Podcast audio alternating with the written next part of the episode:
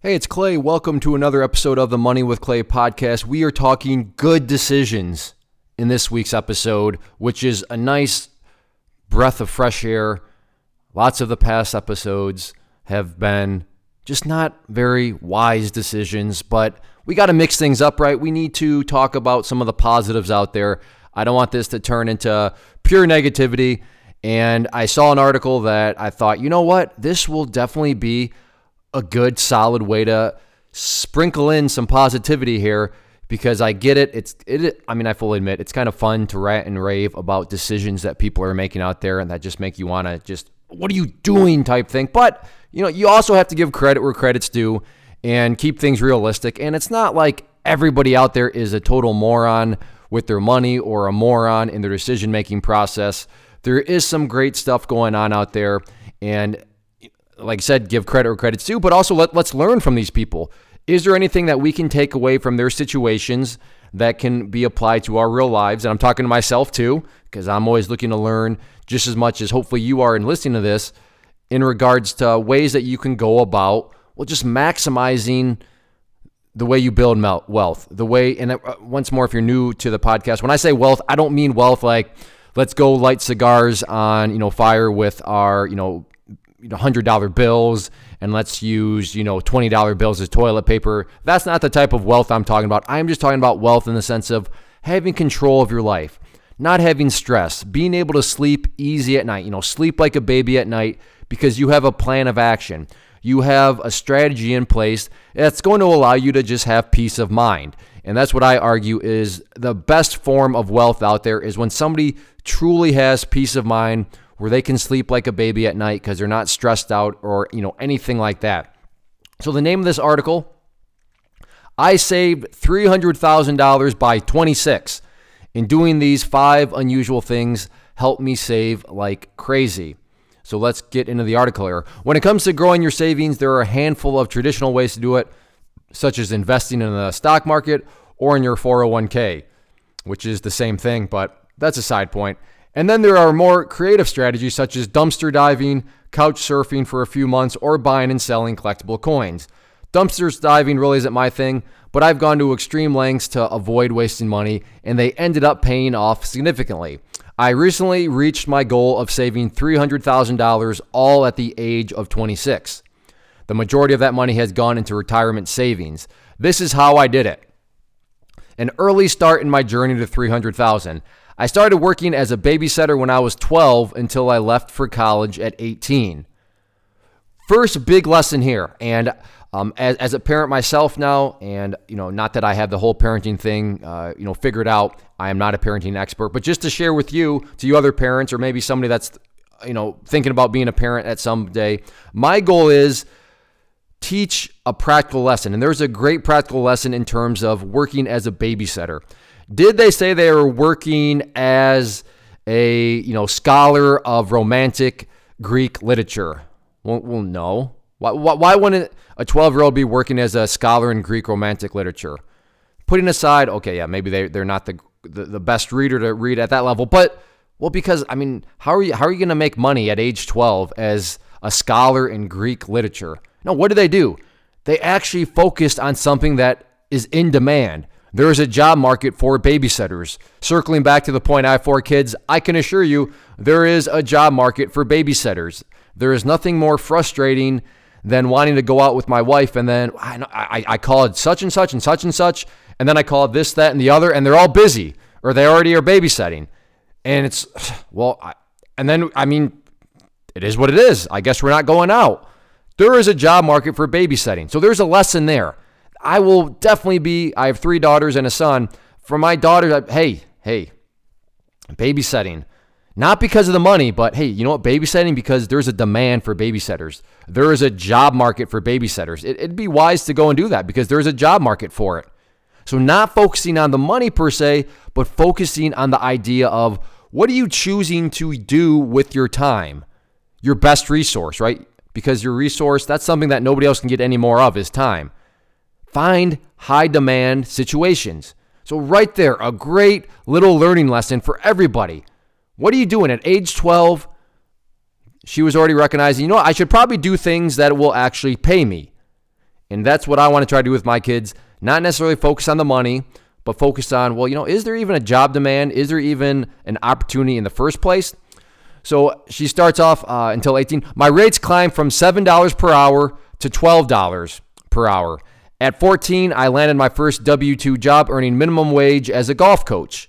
The savings from my two jobs had grown to more than $8,000 by the time I left for college. Wow, that's good stuff. That's that's motivating. Well, but she probably wasn't able to play with her friends at age 12 because she was out. Okay, here we go. You know what? But from the way I'm taking this article, she seems pretty happy right now. It doesn't, I don't see any regret here. And it didn't say that she never had any fun with her friends, but it does show that she was willing to start to get out there, hustle and grind, and make stuff happen. I also worked hard to earn scholarships and chose to go to an in state school for financial reasons.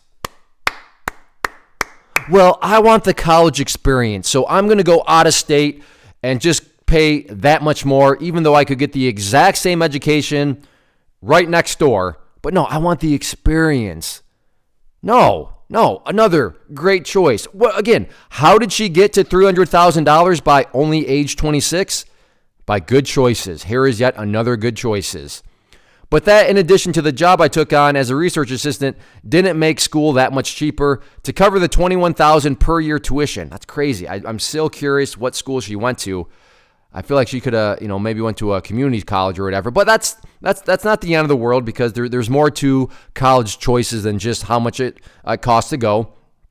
But the big one is just please stay in state. Uh, so she didn't have quite enough to cover the twenty thousand dollars per year in tuition. I did have some money from my parents and was also able to graduate debt free, which I consider an enormous privilege.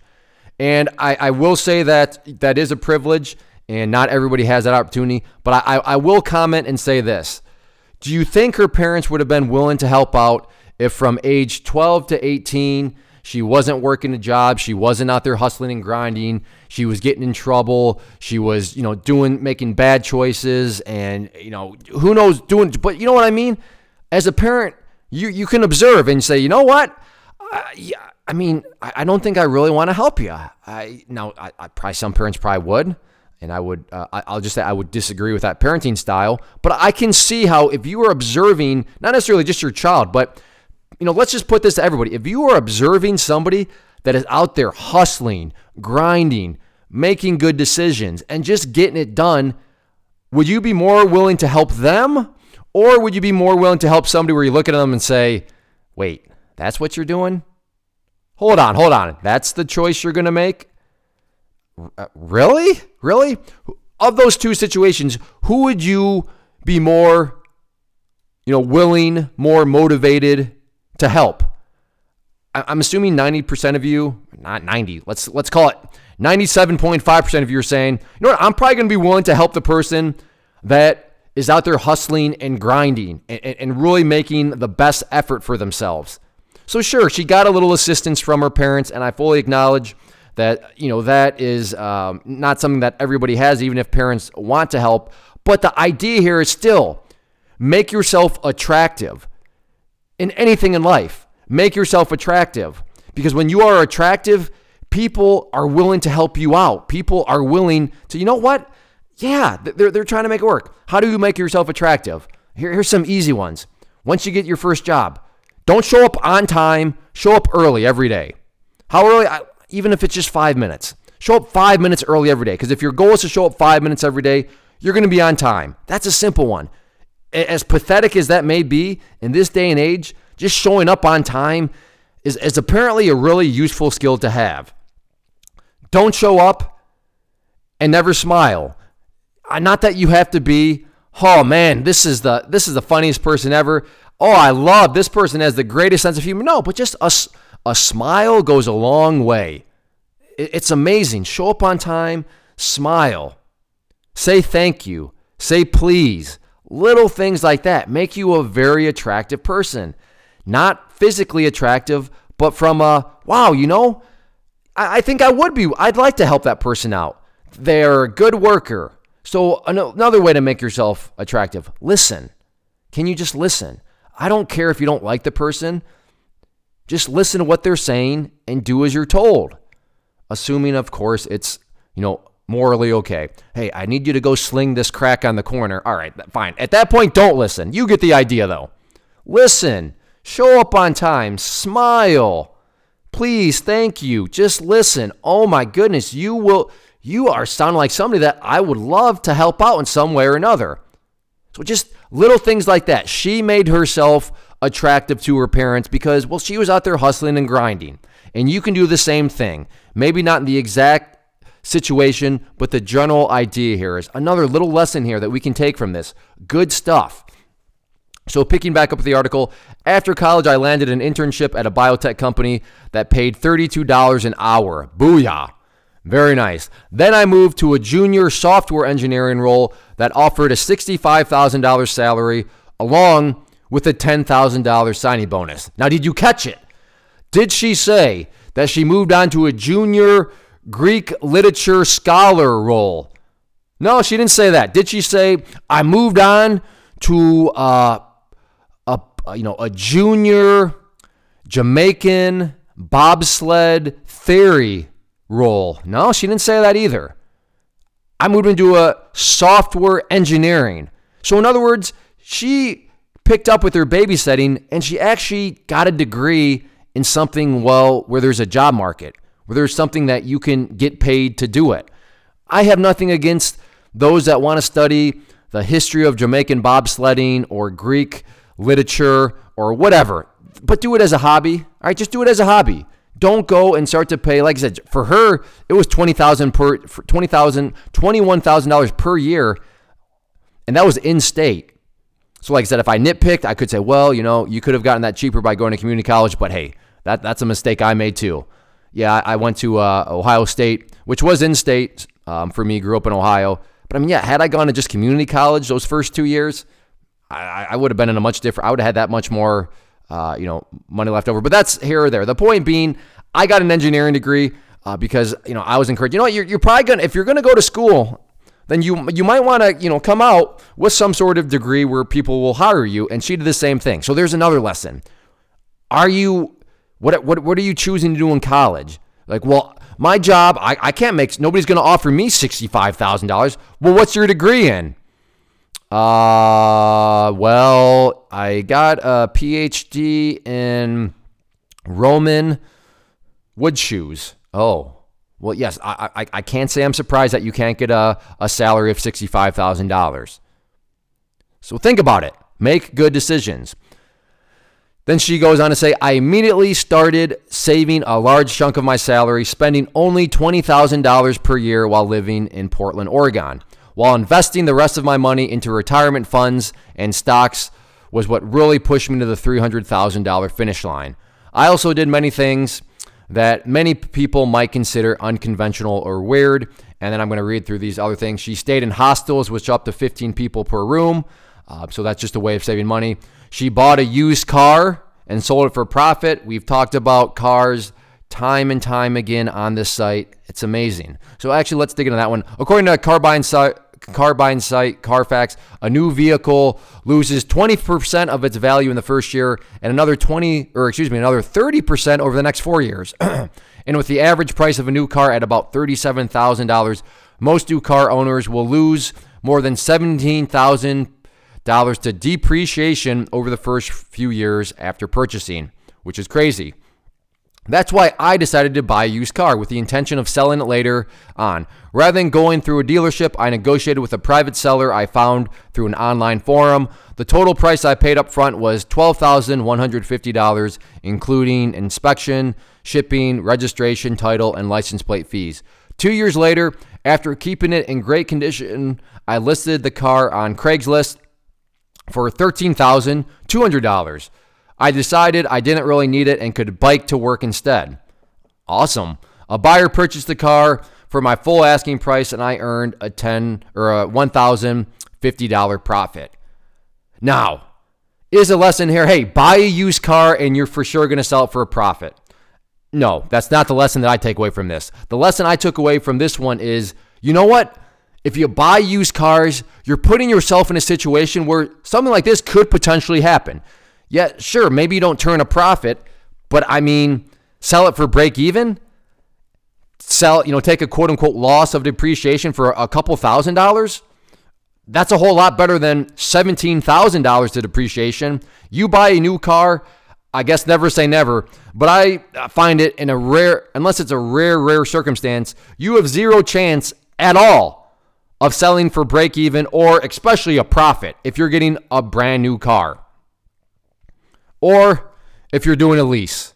You're definitely not going to do anything for a lease because, well, there's nothing that you can sell in the first place because it's a lease. But a brand new car or a, a used car, hey, you at least have a chance. There's an opportunity out there for you to potentially get rid of that thing, get rid of a depreciating asset for a profit, which is kind of uh, an oxymoron there that doesn't go together, but it's possible. Is it probable? Probably not. I will fully admit that, yeah, uh, this situation was probably a, a little bit of an outlier data point, but the whole general premise of the idea is that, you know what, at least she made the choice to put herself in a situation where something like that was actually possible. She shared a 700 foot apartment with uh, my partner. So, right there, just telling us, do you really need some sort of massive, uh, you know, living quarters? No, I mean, you don't. It, it depends on circumstances.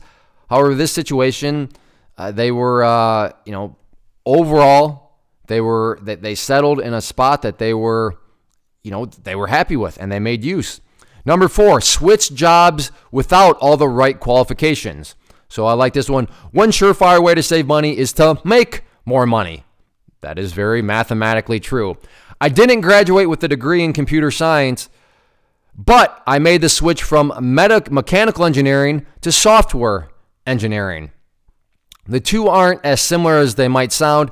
I spent a lot of time teaching myself how to code through learning websites like LeetCode and uh, HackerRank. I also studied the book Cracking the Coding Interview by uh, Gayle uh, Laakmann McNall. Then I started a personal project and made a website to showcase my portfolio. Going all the way back to age 12, hustling and grinding, teaching yourself, learning a new skill. You know, I'm sure for some of that, well, she did. I mean, she had to invest into some of those situations, meaning she had to, yeah, actually spend some of her money to learn a skill. But once again, is it really is it really her spending her money? I think that's a wrong framework to look at it. She was investing her money into knowledge because she understood that knowledge does pay a great return on investment, assuming, of course, that knowledge has a job market. And yes, software engineering, anything in the technology world, definitely has a great return on investment. So, sure, it wasn't necessarily, hey, I, I learned all this stuff for free, but you know what? She made an investment. She probably bought some online courses. She, you know, obviously got some books to learn. She spent money, but again, I don't like that framework.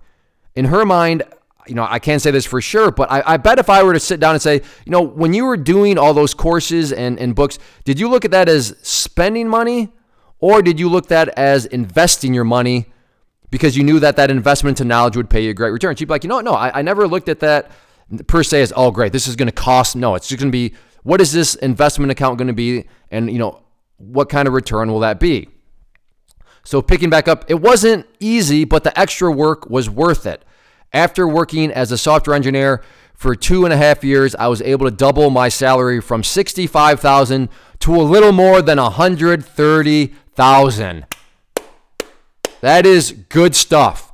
Hustle, grind, invest in yourself, invest into knowledge, and there you go. And remember, she did not have a software engineering degree. While some might be hesitant about switching careers without the right qualifications, Changing industries was critical to my savings growth. And the more and more I talk with people, I have uh, my brother in law, Mark, he works uh, for Google. And he said, you know what, Google, they, they, they don't, they, they really just don't care. Now, of course they care, but it's not like they're going to look down your resume and say, okay, so you went to school here. Okay, well, or you didn't go to school there. Therefore, no, they want to say, all right, are you going to hustle? Are you going to grind? What have you done in your life? You know, have you taken any risks? I mean, are, are you willing to get out? I mean, they, they care more about those intangible things that we're, you know, learning about right here. Somebody, I, I bet Google would look and be like, hey, that's great. Oh, really? So you have a, a you don't have a software engineering degree, but you invested into this, this, and that, and then you worked really hard to learn on your own all this sort of coding stuff, and you've co- hey, all right, That's pretty attractive. Nowhere, oh, what, you don't have a software engineering? Nope. Disqualified. Not at all. Not at all. And this is a great one. Number five, picked up a side hustle.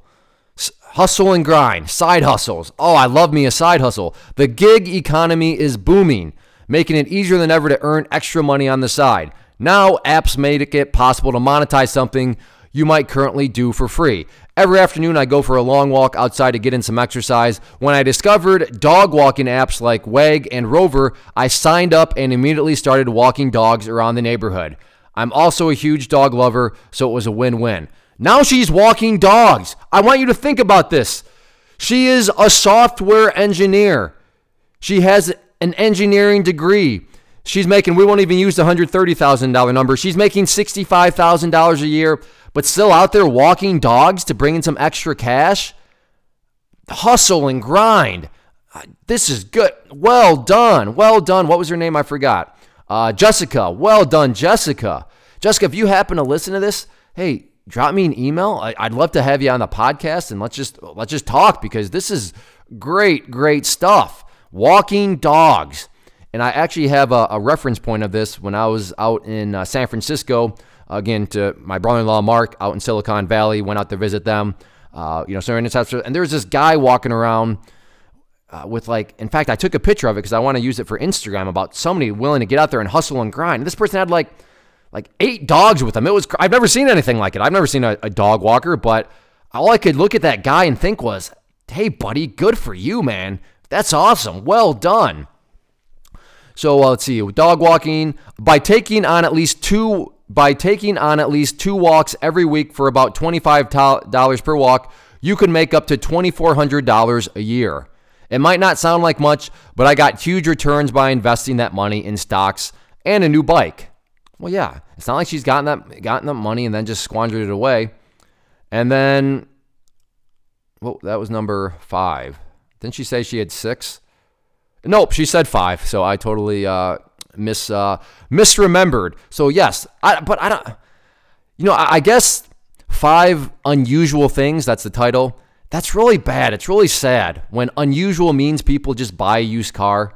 I mean, what was it? Two weeks ago, I think I talked about just car loans and how crazy people are acting with these things and how ridiculous it's getting. So I, I suppose that is a fair point. That yeah, it is kind of unusual to buy a used car, but ah, that's sad when things are getting this way. But I'm telling you, and I hope you can see through this, that the, the system is not rigged against anybody.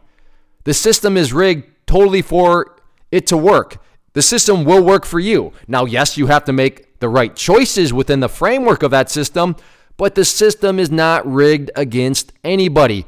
I 100% agree. If you get, and I know I'm beating this dead horse, but it's so true, and I get sick of seeing it. If you get a degree in the history of, you know, Greek olive oil, well, then, yeah, the system's going to feel very rigged against you when you have a bunch of debt, you can't find a job to pay off that debt, and then you have to end up working at some sort of, you know, business that you're working with other people that don't even have college degrees. I, I 100% realize that perspective. Yes, the system would feel really rigged against you, but that was because of choices that you made within the system. Had you made the right choices like Jessica here, got out there, hustled and grinded, then get, I mean, she's got $300,000 at age 26 and she's making $130,000 per year. I don't know about you, but I'm only going to speak for myself. That sounds like a pretty awesome system. I mean, age 26, $300,000 saved, $130,000 per year. And you're not, and you don't like the system, you don't like the way things work, make proper choices. Have a game plan, have a strategy. Be willing to get out there and hustle and grind. Be willing, well, Clay, and I see this on social media sometime. You can't have fun. You can't enjoy life if you're always out there working and, and hustling and grinding. And you know what? That's a fair point. That's fine. My only request to people that take on that viewpoint is please don't get out there and start to complain about the system. Don't get out there and start to imply or, you know, just pretty much make the argument that you can't get ahead in life. The system's rigged against you. Oh, it's it's it's those big greedy corporations. No, it's your mentality. That is the problem. But again, if you don't sit there and play the victim card, if you don't blame the system, if you don't blame the big greedy corporations, that's fine. That's cool. You do what you want to do. If you want to go enjoy life and just have fun the whole time and you can somehow do that without making money, then that that's fine. That I have no problem with that. The only problem I have is when people with that sort of mentality all of a sudden start complaining about the system. No, it, you, you can't have your cake and eat it too because the system works. The system is a awesome system, and the system is one that a lot of people around the world, depending on what country you're on, want to be a part of. Because there is certainly opportunity if you're willing to take advantage of it. But taking advantage of an opportunity is not having zero work ethic and then choosing for an out of state college experience where you go to some school and then get, you know, your, your Greek olive oil degree. So I realize I'm not trying. No, I'm still being positive, right? I just, I just, it dawned on me that I started off this whole thing saying, I want to be positive, and now I'm kind of here. But it does. It irritates me. I hope it irritates you when you hear people complaining about the system. You can't get ahead. This, that, and the other. Think about it. I love what she said. She wasn't happy with her wages, right? She was not happy making $65,000 a year.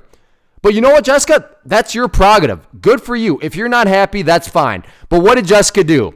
She went to Washington, D.C. and started a protest. Pay me more. No, that's not what Jessica did, was it? Jessica hopped in some parade and said, you know what? Corporations, you need to pay me more because I'm not happy.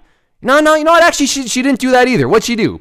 She went and figured out a skill that by learning that skill would pay her more. She made herself more valuable to the economy. Well done, Jessica. Goodness, there's so many lessons that you could learn from this situation. I think I'm done because this is, I've made my point, but oh man.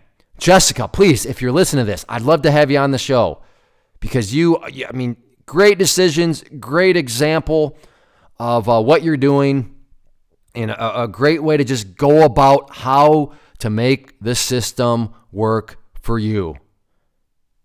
And that's what I'll leave it at. So well done, Jessica. I hope there's at least something that you as a listener got away that that pulled away from this. But I know I got motivated, I got fired up, and it's it truly is a great data point against you know some mentalities out there that just make it seem like you can't get ahead in life.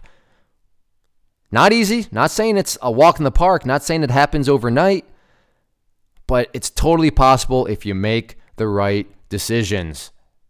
Thank you so much for hanging out and listening. Before I go, I want to just make your attention to a few things. First off, if you enjoyed the show, then make sure to help us out in the iTunes, especially if you could leave us a rating. That goes a long way and just assists me in getting the word out there. And I, I genuinely would appreciate it. Second, if you find yourself either in debt or just feeling like your, your personal finances are kind of out of control or could be much more efficient, then I would encourage you to go to moneywithclay.com and check out the Slab Money Method. That is the course that I put together as a former process engineer that outlined every single step, step by step by step, with documentation, with forms to fill out. That'll put you on the path, the exact path I used to pay off $163,000 of debt and get myself to the point where not only am I debt free, but I am now able to build wealth and build wealth in an efficient uh, manner. So if you're curious and interested in that, again, moneywithclay.com, and that is the slab money method. And no, this is not all some massive sales pitch when I say that it works. It truly does, and I back that up with more than words. My action behind those words is that course comes with a one year money back guarantee. So if you try it out and you're not making any progress, you're not seeing any progress, then I will refund you the cost of the course, which is very minimal to begin with. And then finally, make sure to check us out on social media. Facebook, Instagram, just look up for Money with Clay and you will see us there. Again, thanks for hanging out. I'll see you back next episode.